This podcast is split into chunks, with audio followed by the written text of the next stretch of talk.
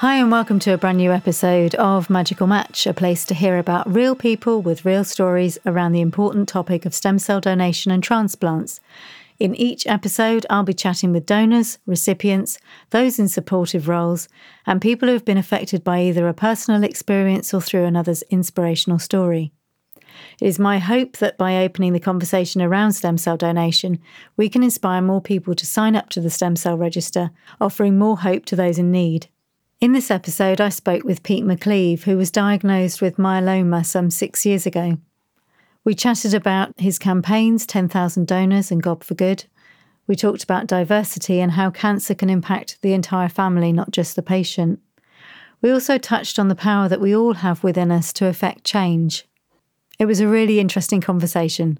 I hope you enjoy the episode.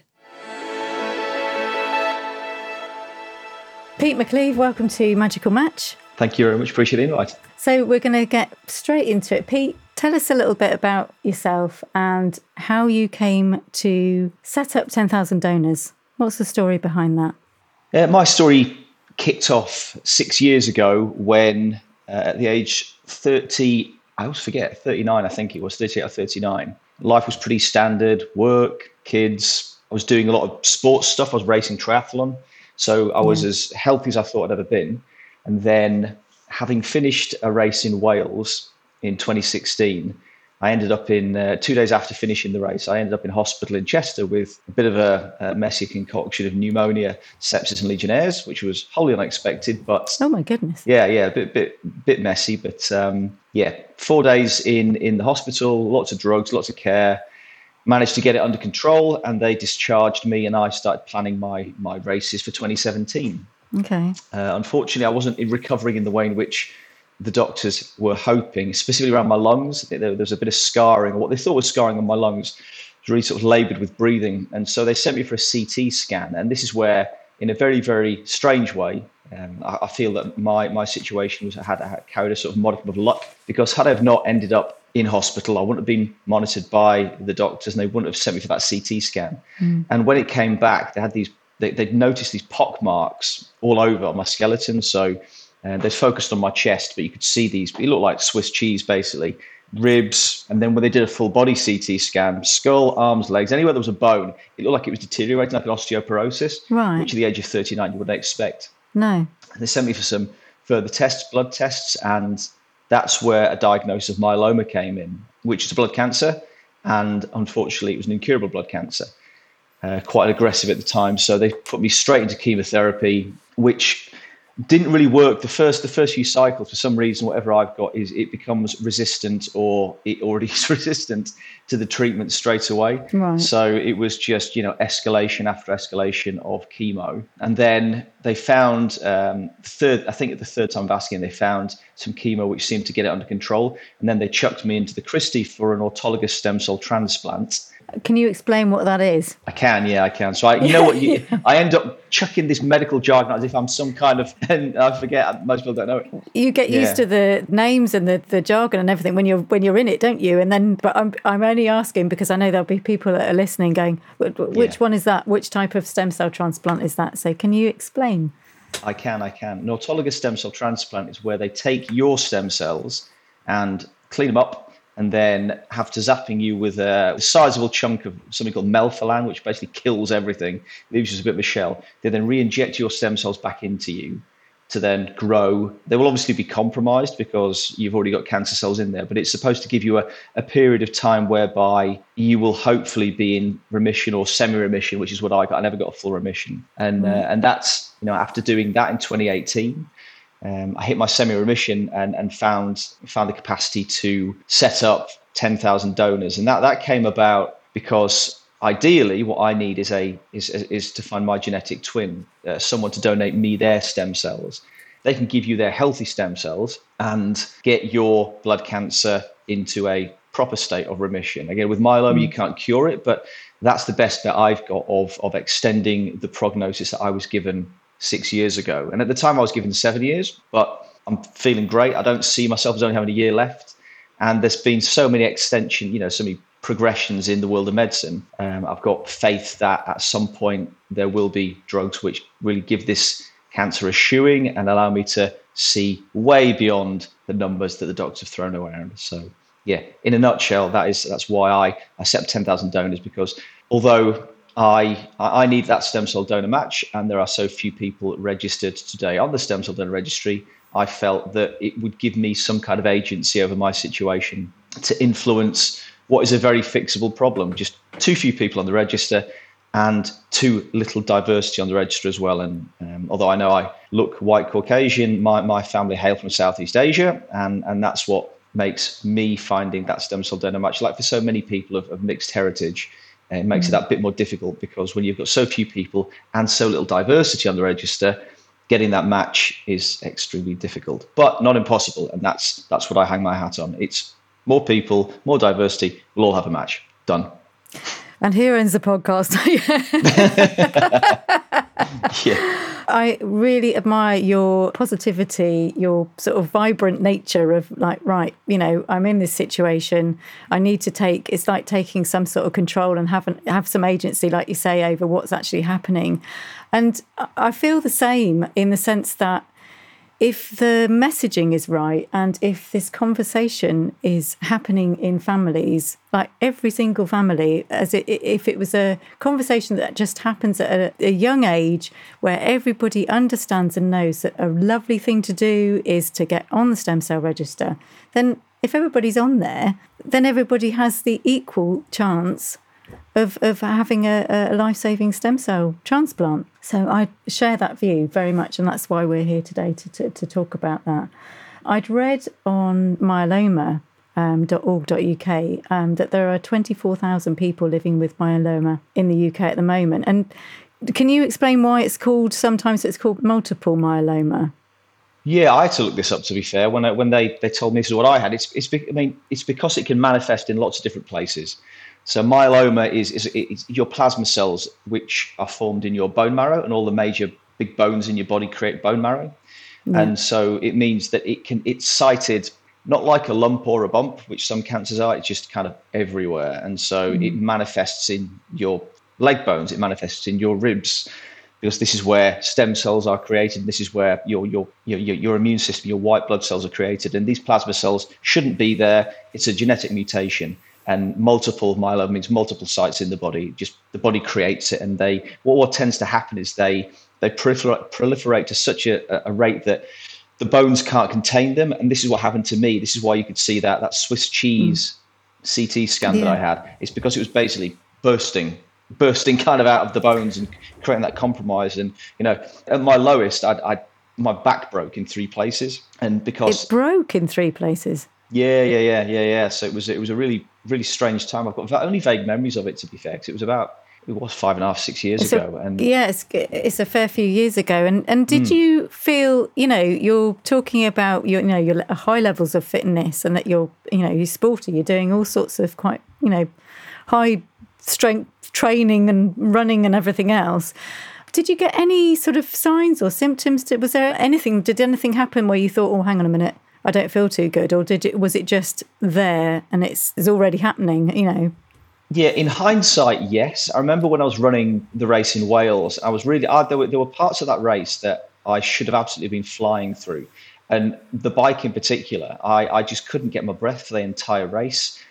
And mm. I was really struck. There's, there's a video of me, some friends of mine came to support me. There's, there's a really steep hill before you get into Saundersfoot in, in Wales. And I was absolutely blowing. I just couldn't get the, the the breath to come through. And at the time, I just thought, I don't know, I just got something wrong with my race prep. But the reality was that was the pneumonia which was kicking in, and that's what yeah. was compromising the lungs. Now, all the other stuff that comes with blood cancer and diagnosis, and this is what I said I was lucky, and I was very lucky, because a lot of the time with, with blood cancers, myeloma specifically, is that when when it's breaking down your bones, you get a surplus of calcium in your blood. They block your kidneys, you get kidney failure. That, a lot of myeloma patients get to kidney failure stage before they get diagnosed, because it's the, the symptoms that come with it are really innocuous. You'd have to be a bit of a hypochondriac to, to put the symptoms together and go, oh, I've got a blood cancer. And especially yeah. when I'd, I'd never heard of myeloma. You know, when my doctor told me I've got myeloma, my, my reaction to him was, do I need to get down the gym? Is it more antibiotics? What do I have yeah. to do to fix this? Antibiotics, yeah, because yeah. that, you know, fixes know, everything, doesn't it? Well, yeah, yeah it, it, it does. It does. But with um, with this, you've got things like, you know, you you do get a lot more fatigued and tired and foggy-headed. Mm. But I was training six days a week. I just thought I was tired. You get yeah. aches and pains because your bones are compromised. Again, I just, you know, in a weird way, it was a badge of honor for me because I thought, oh, yeah, I must have smashed training yesterday. I'm pushing but, myself. Yeah, yeah, yeah, exactly. Now, yeah. the one thing yeah. which... The one thing which was, does stand out as very, very different, and I would never, I would never have people running around, you know, going to the doctors because they, they, they, they worry about blood cancer. But I was getting night sweats, quite severe. And I know it sounds unpleasant, but you've got to talk about the reality of the situation. I was getting yeah. night sweats, yeah, and I've never had them in my entire life, and I was getting them on a regular basis. That that is a, is a key sign and symptom. So you know, the fatigue, the tiredness, the aches and pains, the night sweats. These are all symptoms of blood cancer, but innocuous on their own. Yeah. Innocuous on their own. So yes, there were signs and symptoms there in the lead up to, to running that race, but never did it dawn on me it was anything as sinister as a blood cancer. And mm. and I'm, I think that that's one of the problems that a lot of blood cancer patients patients face is that you don't know until a doctor says, oh yeah, we've done the blood test and this is what it is. And yeah. doctors won't naturally test for it anyway. You wouldn't naturally test for this sort no, of stuff. No, no. And you, I think... this is something where it gets a little bit tricky because you don't know until you know. Like you say, you're living your life. You're going out and racing, you know, you're straight into your sport, having a great time, you know, and when you when you are fit and healthy, the odd ache and pain and things like that, you you just put down to, well, I've just run a bit far today, or I've, you know, I fell off my bike here, or whatever it is. You know, you don't, you don't always know. And I can, I can understand where you talk about the night sweats and things. Um, I know in our own situation, you know, we thought there was something faulty with the the radiator, with the heating at home. We just put it down to that and kept turning the the thermostat down. You know, but you, as I say, you don't know until you know. And and blood cancer is not always the first thing that you think of when you, you know, when you have these things happen. So I just wanted to, to touch on the fact that you've got ten thousand donors dot com here, and your brother, is it your brother Tim, is out in Australia, yes. am I correct there? And he's he's yep. set a similar setup. Is it still, it's still ten thousand donors? It's under that title? Yeah, yeah. So the ten thousand donors thing was, um, again, getting control of, of a situation, trying to create something which was ultimately bigger than one person. Yeah. So Tim, when we got the ten thousand donors, And and it was just, it was a target. Yeah. ten thousand was simply an initial target. And I remember, I remember having a chat with one of the, um, I'm not going to name names, with somebody at a well-known charity. And I said, I'm mm. going to get ten thousand people registered.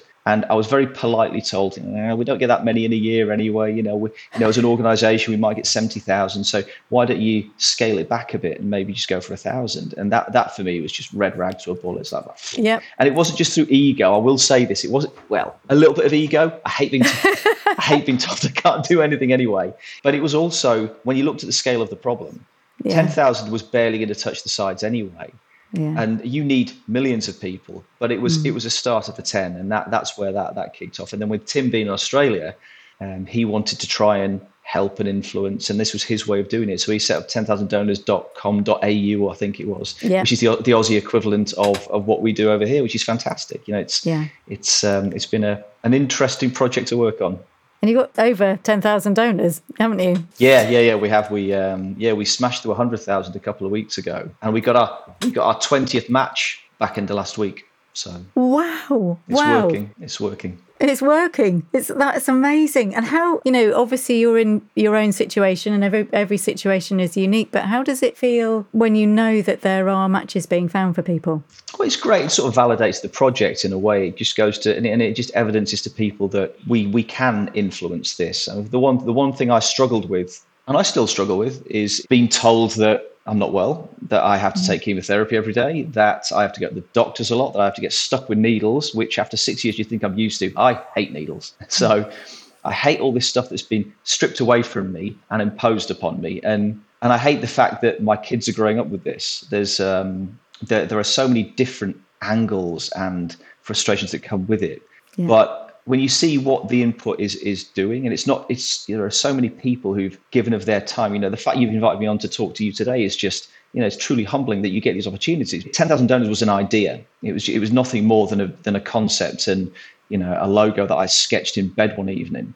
And yet people like yourself have taken it and talked about it and used it and and made it into something way better than I could ever have conceived of myself, which is just a lovely, lovely thing. And when you see the numbers and you yeah. see the, see the matches, you go, yeah, it's working. We need more. Yeah. So I, I'm yeah. just I just love watching, see where it goes, and being given the the capacity to, I don't know, flex my own creative juices to a certain extent, because this is not my world. I'm not a marketeer. I'm not a campaigner. I'm not a public speaker. And yet all of a sudden, I'm marketeering and campaigning and public speaking. So it's it just sometimes you're, you're put in these situations, and you know, you like you say, the reason why we're here, the reason why I'm talking to you, and the re- reason why our paths have crossed is all because of cancer. But mm. you've inspired people like myself to keep pushing for these sorts of positive outcomes and things like that. You know, you're an inspiration. You're in, certainly an inspiration to me, and I know that can sometimes feel uncomfortable, but it is a fact. Well, thank you. So I'm very grateful that you're here and we're we're discussing this. So, you know, you've done ten thousand Donors, but you're also doing Gob for Good, mm. which I wanted to ask you to chat about. Yeah. So this, the Gob for Good campaign was, we've done a bunch of stuff, like the ten thousand Donors thing since since it kicked off. So we've done the Crumble Rally, which was amazing fun, as well as delivering a lot of good stuff. Um, that was fun. We, we've had a song in the charts. I'm not a singer. Well, when I'm karaokeing, I think I'm a brilliant singer. But video evidence always shows the contrary. But again, we've got a song in the charts. I didn't sing it, but it was a really good song. When when would I ever have conceived of, you know, getting the opportunity to work with a, a musician who got us a song in the charts? It's amazing. And again, we got, you know, so we've got yeah. some brilliant media coverage. But the God for Good stuff, a lot a lot of what we've done has been a bit flash in the pan, whereby, you know, you do something really cool. I think I think they're pretty cool things we've done. But you get a spike of interest and then it ebbs away because everyone's busy. Everyone's got a lot of stuff going on. Yeah. And there's also a gazillion really, really worthwhile causes to get behind. So you can't constantly be in people's faces about this. And that's why I think you said something about communication early in the conversation. Mm. And it kind of, this is what it's all about. It's finding creative ways of engaging with people, communicating with people. And, you know, you've got this podcast that you're doing it with. And, you know, it could be song, it could be a picture, it could be a campaign. It's finding ways to try and bridge the, the gap with new people. And what I, you know, we've got, you know, my social media stuff is not the best. It needs to be better. But the point is, when you've got people engaging with it, they know the story, you know, you're echo chambering. And, you know, the real challenge for this is it's not about driving cars or writing songs. It's just finding ways to communicate with new groups of people. And God yeah. for Good was designed not to be flash in the pan. We we designed this project to be over a sustained twelve-month period. So we're going to be constantly talking and trying to get in people's consciences. And God for Good, um, we've been working with some professionals, a design agency in Leeds called Woven. And um, and and this has all come about through that particular engagement, which is fantastic because they make it look professional rather than me spit and sawdusting things all the time. And um, it's about swabbing, so using your Gob for Good. Yeah. It's a bit Marmite in that some people like Gob for Good, some people don't like Gob for Good. A lot of my mates in London don't like the word gob, whereas all my northern mates think it's great. So, you know, make of that what you will. If, if it works, it works. It's just, it's a fact, isn't it? It's your gob. Yeah, yeah, so exactly. It's, do something good with it. Yeah, it's supposed to stimulate a reaction, and that's the point. Yeah. And um, we've had some brilliant celebrity engagement so far, and we continue to get more, which is great. And we've we've built this program of, of releases, if you want, you know, social and traditional media. We had, you know, I T V covering the work we did with Cheshire Phoenix basketball and Chester Rugby Club this week just gone. That was great. We've got Sale Sharks on board. We're hoping to get some more sports teams on board as well. But it's supposed to be over a twelve-month period, a campaign, branded, marketed campaign to, to raise awareness. And it's and again, it's it's it's really doing some good stuff at the moment, despite my best efforts to stuff it up on social media. People are engaging, which is fantastic.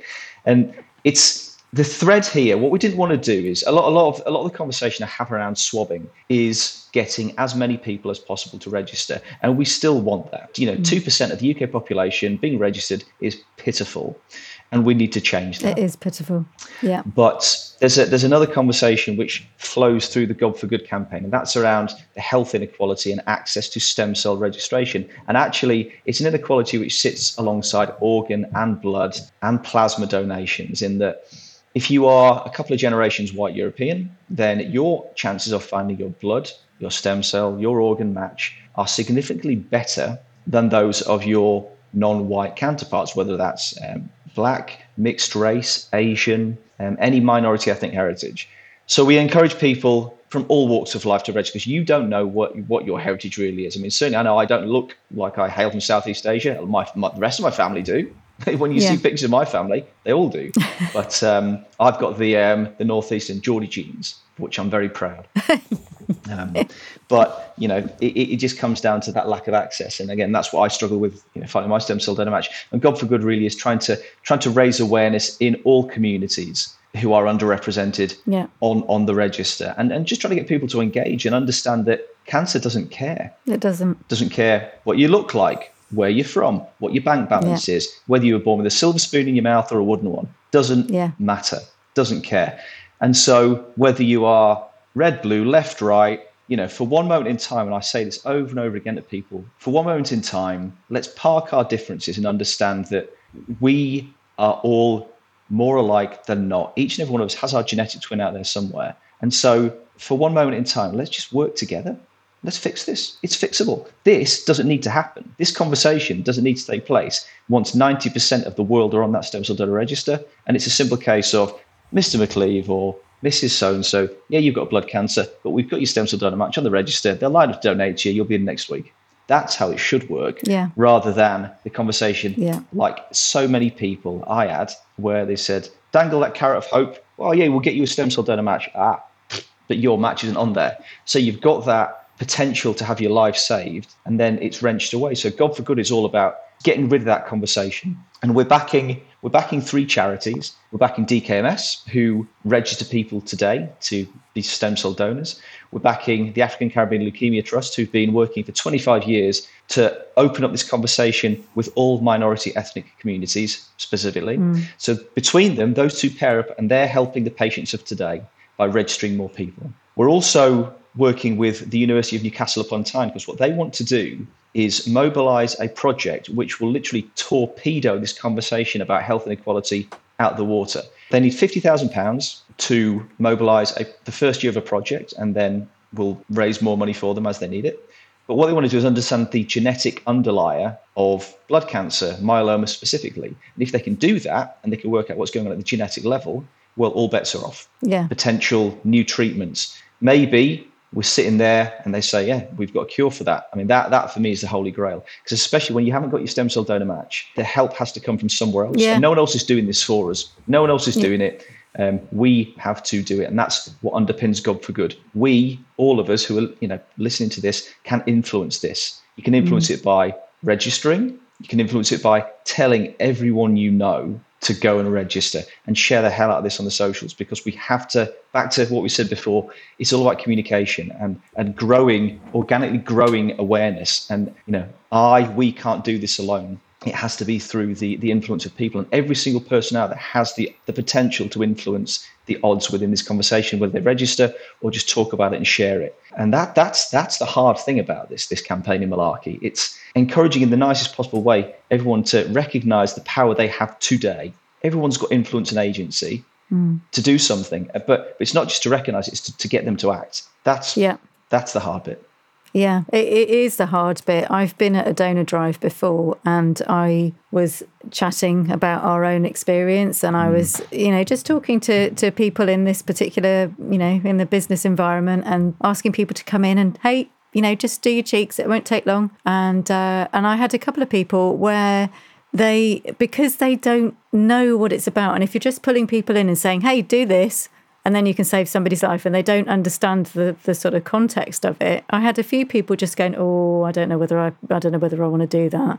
And you're like, well, hang on a minute. If you're, you know, maybe you're on the organ register and you're willing to, to do that when you're not here, how about the fact that you've got stem cells in your body at the moment that, you know, somebody, Joe Bloggs on your right-hand side, might need those stem cells, and it only takes, you know, maybe four hours of your time to go ahead and donate those and make all the difference to that one person. Yeah. And that's that's it, isn't it? It's just, it's the conversation that, you know, when I was speaking to, uh, I've spoken to Anthony Nolan, I've spoken to D K M S, and it's all about the altruism and the, the decision-making process to go and sign up to the stem cell register. I remember having a conversation where it's just like, well, I feel actually that it would be nice if you were already on it at some stage, and it was just a, an opt-out process, or if you were you know, too unwell yourself, or if there was some particular, and I know there are some situations where people can't sign up to the Stem Cell Register, but it doesn't stop the conversation with other members of your family, friends, colleagues, somebody in the supermarket, you know, talk about it. Wear a T-shirt that says, have you signed up to the Stem Cell Register yet? Could you go and do it, please, this afternoon? Yeah, yeah, yeah. It's, I mean, I've, I've sort of gone through so many changes of mind and opinion and feelings on this whole thing. Certainly when I, I started kicking this off, I was quite, uh, militant's the wrong word, but I was quite direct about my aspirations with everybody. And I realised I was being a bit unfair with people, because, I mean, although I might believe wholeheartedly in something, it doesn't mean everyone else has to. And then it's it's incumbent upon me to have the conversation in a different way. And I've certainly become mm. better at, you know, reading, you know, reading the room and just making sure that, you know, I don't bully and strong arm anybody into into into doing this sort of stuff. I understand everyone has the, the right to make a decision. No. I guess where I'm at now is that I'd rather people make an educated decision. If they say yes or no, mm. I'm reasonably chill about the whole thing. But as long as it's from a place of education, I think if you just say, no, no, I'm not doing that, with no understanding as to why, yeah, that, well, that's a failing on my part because I've not explained myself properly. I've not communicated in the right way. Mm. Um, but as, if someone says, it's definitely not for me, that's that's okay. That's genuinely yeah. okay, as long as as long as they've, you know, can do it from, you know, understanding what we're actually talking about. Mm. And, um, mm. you know, it's it's it's a really, really challenging topic to, to to try and engage with. Certainly there's a lot of misunderstandings around, oh yeah, drills and spines and oh aliens going into your brain. It's like, no, no, no, no, so it's not like that. Um, no, no. Uh, in, but but again, it's it's it's so strange. You've got this myth of of how you donate proliferates across generations. Yeah. I mean, there are people who still think it's drills in spines from false information from forty years ago. And so, yeah. hold on a second, you're twenty years old. How can you even think about that sort of stuff? Yeah, but yeah. that's a failing on the part of a lot of people, myself included, for not getting the message out there properly. And, um, you know, that underpins a lot of the God for Good stuff. It's about myths, myth busting and communicating yeah. in the right way. Yeah, I remember seeing the Anthony Nolan adverts when I was younger, and I was probably about seven or eight then, and thinking, oh, no, I'm not going to have that, thank you very much. That's mm. That goes into your spine. Mm. That's what I thought. I thought, oh, yeah. no, that sounds terrible. And then you realise that's not the case anyway. But but again, I, I didn't sign up until my son was poorly. But then I think to myself, oh, my God, all those years that I wasn't signed up and I wasn't on the Stem Cell Register. I think there's one in maybe one in eight hundred, one in nine hundred chance, I think, of actually donating mm. in your life if you're on the register. But you need to be on the register to be able to, yeah. you know, give that opportunity to somebody. Yeah, that's right. Well, funnily enough, when I was first diagnosed, my doctor said, right, we're going to, he said to me, you should be okay because you're white. And I remember looking at Jen thinking, we had the same. Yeah. Yeah. Yeah. Yeah. Yeah. It's yeah. quite the statement. Yes, it is. Uh, anyway, two days after that conversation, I get a phone call from the people who manage this sort of stuff. Again, I'm not not name dropping. And um, I said, "Ah, oh, Mister McCleave, so we've got um, we've got a match. You're a match." It's like, "Oh wow, that's amazing. Didn't expect that." And so the conversation was flowing. It, they were talking to me as if somehow I was donating to someone. I was like, "Hmm, something going on here." Anyway, I said, "Will you do me a favour? Can you please check the name of the patient you're matching with?" He said, "Oh, we can't do that. No, no, we we can't tell you that." I said, "No, I don't want to know. But I just appreciate you checking the name of the person who, who is the match." Anyway, phone goes silent. And there's a very, very apologetic, "I'm really sorry." And what they've done is they've matched me with my eighteen-year-old self because I've, I've registered at university. And they matched me with me. So on the one hand, I was very pleased my genetics hadn't changed. On the other hand, I'm thinking, bit of a bureaucratic cock up there. I wasn't expecting to get that match. I felt, I did, I felt so sorry for this guy on the end of the phone. Like, oh, man, oh my honestly. goodness me. Well, it's the yeah. enthusiasm, isn't it? You can imagine somebody going, "Oh my God, we've done it, we've done it, right, quick," you yeah. know, but, you know, read, yeah. read it through properly. And yeah. it's good that you've got a good sense of humour about it, because I, I don't know whether I'd find it quite so, quite mm. so amusing, but yeah. Well, do you know what? I mean, as, as I say, I'm not... Um, You, you'll view this whole conversation from, um, I guess, a very different lens to me, having been through this yourselves as a family. Mm. And um, I just wonder sometimes, I think it's it's harder on those people who are supporting a patient than even the patient. Mm. I mean, as much as my yeah. agency's wrenched away, you know, you are there watching. Again, I'm not going to put words in your mouth, but I know from my family's perspective, my parents' perspective in particular, mm. seeing me go through this and having no nothing they can do Um, it must be it must be an awful situation to be in. At least I can, you know, find a way to, to deal with this. But um, yeah, I think like like you say, it's a, it's like it's a personal journey. But I even mm. hearing you, I'm I'm a very sort of empathetic person, and I I can feel the need for change and to make this happen. And you know, all I'm thinking is, what can I do? What can I do? In, in my head, it's just ideas whirring round. Yeah. There's lots of ideas. Well, this, this this this conversation is, is is fantastic. It's great. It's nice to strip away strip away some of the veneer that comes along with presenting, you know, the message, and actually just having a conversation. It's quite cathartic, to be fair, because I'm not, as much as I am happy to do, um, you know, the public stuff and, and promote the mm. campaign in a way. And and I wouldn't say this openly very often, but I think it's a bit of a mechanism for me to try and manage my own situation, because I can hide behind the purpose. I can hide behind, you know, I'm presenting to on behalf of other people. I'm not doing it for myself in, in a weird way. Mm. No, but from my point of view, I want you to be here for yourself. This is very much about you and for you. And, you know, and hopefully people that are listening at the moment will be moved to do something for you about the situation that you find yourself in, and that so many people unfortunately find themselves in, because mm. it's cancer happens to, you know, it's like one in two of us now. I remember when it was one in three, and then I thought, well, when did that happen? When did it get to one yeah. in two? You know, yeah, yeah, and yeah. then you still don't think it's going to happen to you. And we're we're like a family of five, and you think, oh crikey, I, you know, try and do the maths. No, I don't want oh. to look at the maths there. But it does, it's rife and it needs to change. And there is, you know, relatively, I want to say, relative. I mean, I haven't donated my stem cells, but I have spoken to people who have, and it appears to be a relatively simple process, you know. And I hear all sorts of things that the charities give you cake, and the nurses are, you know, doting on you, and you can read a magazine and you can just put your feet up and it's all really fab. So, you yeah. know. And so you've talked about your heritage. We've talked about how to get this conversation out in the world so that it becomes a, you know, an everyday occurrence. Can I ask you, when it comes to, like we're talking about at home and your your family, how are your family doing? How are your, your boys doing with, with all of this? Um, and you don't have to answer if you don't want to. No, very, very, no, very happy. It's part of it. You can't, there's no point shying away from it. You can't. So I've got two boys. Yeah. Max has just turned thirteen and Seb is ten. It's hard because they've had to live through my situation, which mm. has completely turned their childhood. You know, it's certainly not what I would ever have expected them to have to live through, nor would I want them to.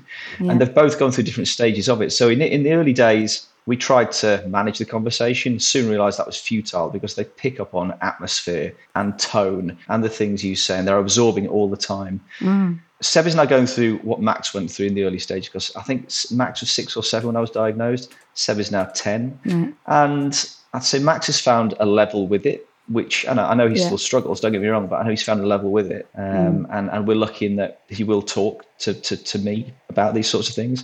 Seb has put two and two together just recently, actually, I'd say in the last six months. And uh, he said, there's a couple of things that he's he's done and said to me recently, which, you know, it, it sort of hits home. So we, I was taking him to football training a couple of months ago, and he just burst yes. into tears, just burst into oh, tears, yeah. pulled the car over, and he said, you know, start talking about it. He says, you know, the seven-year thing, because it's part of the story. It's been I've been open as I can be with my situation. I won't lie to them. If they ask me a direct question, I've got to give them an answer and manage manage yeah, it. But exactly. you know, you know, exactly. I've got to be honest with them. And he said, "Dad, yeah. you you were diagnosed six years ago, and you know, next year will be seven years. Are you going to die next year?" It's like, bloody hell, why have we tried? You know, all of a sudden the maths lessons are working. It's like, God, do they have to work now? Yeah. Um, yeah. And and you know, I've explained to him six years ago the world of medicine didn't look the way it looks today. And that's why I'm optimistic that, you know, I will be here in another year, and another five years, another ten years. You know, I'm not sticking my head in the sand, but such is the progress of change. There are other drugs to try. And that's what I underpin these sorts of things on. But he is processing all the time, all mm. the time, the situation. And, and, you know, I'm very lucky. I'm very close with both both boys. But Seb in particular is going mm. through a bit of a time at the moment. He's struggling with it. Um, mm. The flip side is, he said to me, ten days ago, eight, nine days ago, he says, he says, I don't mean to be mean, Dad. He's exactly, I don't mean to be mean, Dad, which is not what he meant. But he said, if you hadn't had cancer, we wouldn't have done all this cool stuff, would we? Like, no, no, we wouldn't. You know, we were lucky last year. We um, you know, we won a holiday. Someone nom- nominated me in the campaign to Ant and Dec sang that takeaway, and we won a holiday. Mm. So the boys were on telly with Ant, you know, the Ant and Dec things. Like, no, that wouldn't have happened. We wouldn't have driven the car around Europe. That wouldn't have happened. And he says, I wish, I wish, Dad. He said, every time I have a birthday, I always wish that you don't have cancer, but we've done some cool stuff. It's like, okay, I get it. And again, it's just, I wish, I wish they didn't have to think this way, but they process and manage it in their own way. And all I can be is honest and try to try to be there to answer their questions as and when they come through. Yeah, yeah. It's not easy. It's not easy. No, I don't, I don't think it's easy, and I think it's. I think sometimes, again, I'm not going to put words in your mouth, but maybe if you're when you're in the, the mode of, you know, you're you're the patient, and the way it affects people around you, you don't always realise. And I, and I think particularly with children, children are seen to be oh they're resilient, they can get on with it, they they won't take it on board, they won't realise what's happening, but they really do. Mm. And I think it's so important to to remember to sort of just hold them tight, which I know you're doing. Mm. Uh, through all of this. Well, is there anything else that you want to add apart from big shout out to everybody, every single person who's listening, to say, get on the stem cell register? Just to sort of reiterate, everyone has influence in so many spheres of life. A lot of, a lot of what we do, we take for granted. You know, we wake up, we make a cup of tea, we have our breakfast, don't even think about it. And these decisions that we're taking all the time. But there's there's some key decisions, some real decisions that you can actively take that will make a difference, that will save someone's life. And whether you register or not, obviously I want everyone to register. Then, you know, whether you register or not, you still have a network of people you can influence. And all it takes is just one person, one person to be a match for someone. And if they're not on the register, they'll never be that match. Um, and I'll fill in the gaps. I'll happily do presentations, do talks. I'll educate people as far as they can to make that decision. But ultimately, um, if someone's willing to open up their network to this conversation, there's so much power there. You could almost argue there's more impact and influence with that one conversation you have with a friend or family member than even registering. Because if that person influences another person, you get organic growth of people, then the message is spread. So please register if you can find it within yourself to do so. But also recognize the other area of power that you have. It's influence, it's network, it's communication. It comes back to communication. And, you know, I'm one voice, but this podcast can reach hundreds, thousands of people. Just takes, just takes one. That's all. That brings this episode to a close. I'm very grateful to my guest, Pete McCleave, for giving up his time and sharing his story with us. I was particularly struck by his honesty around his own diagnosis and his drive to effect change for others. As Pete says, it just takes one, one person. Could that be you? I hope you found today's conversation both interesting and inspiring. And as a sparkly new podcast, we are looking for guests to share their inspirational stories. And if you have one, we'd love to hear from you. You can follow us on Twitter at Magical Match Pod, and do get in touch if you'd like to join me to share your stem cell story. If you've enjoyed listening to today's episode, do like and subscribe to the podcast. And if you have time, write us a review. And we'll be back with a new episode very soon. In the meantime, please do consider signing up to the Stem Cell Register, because you could be someone's magical match. Thank you for listening.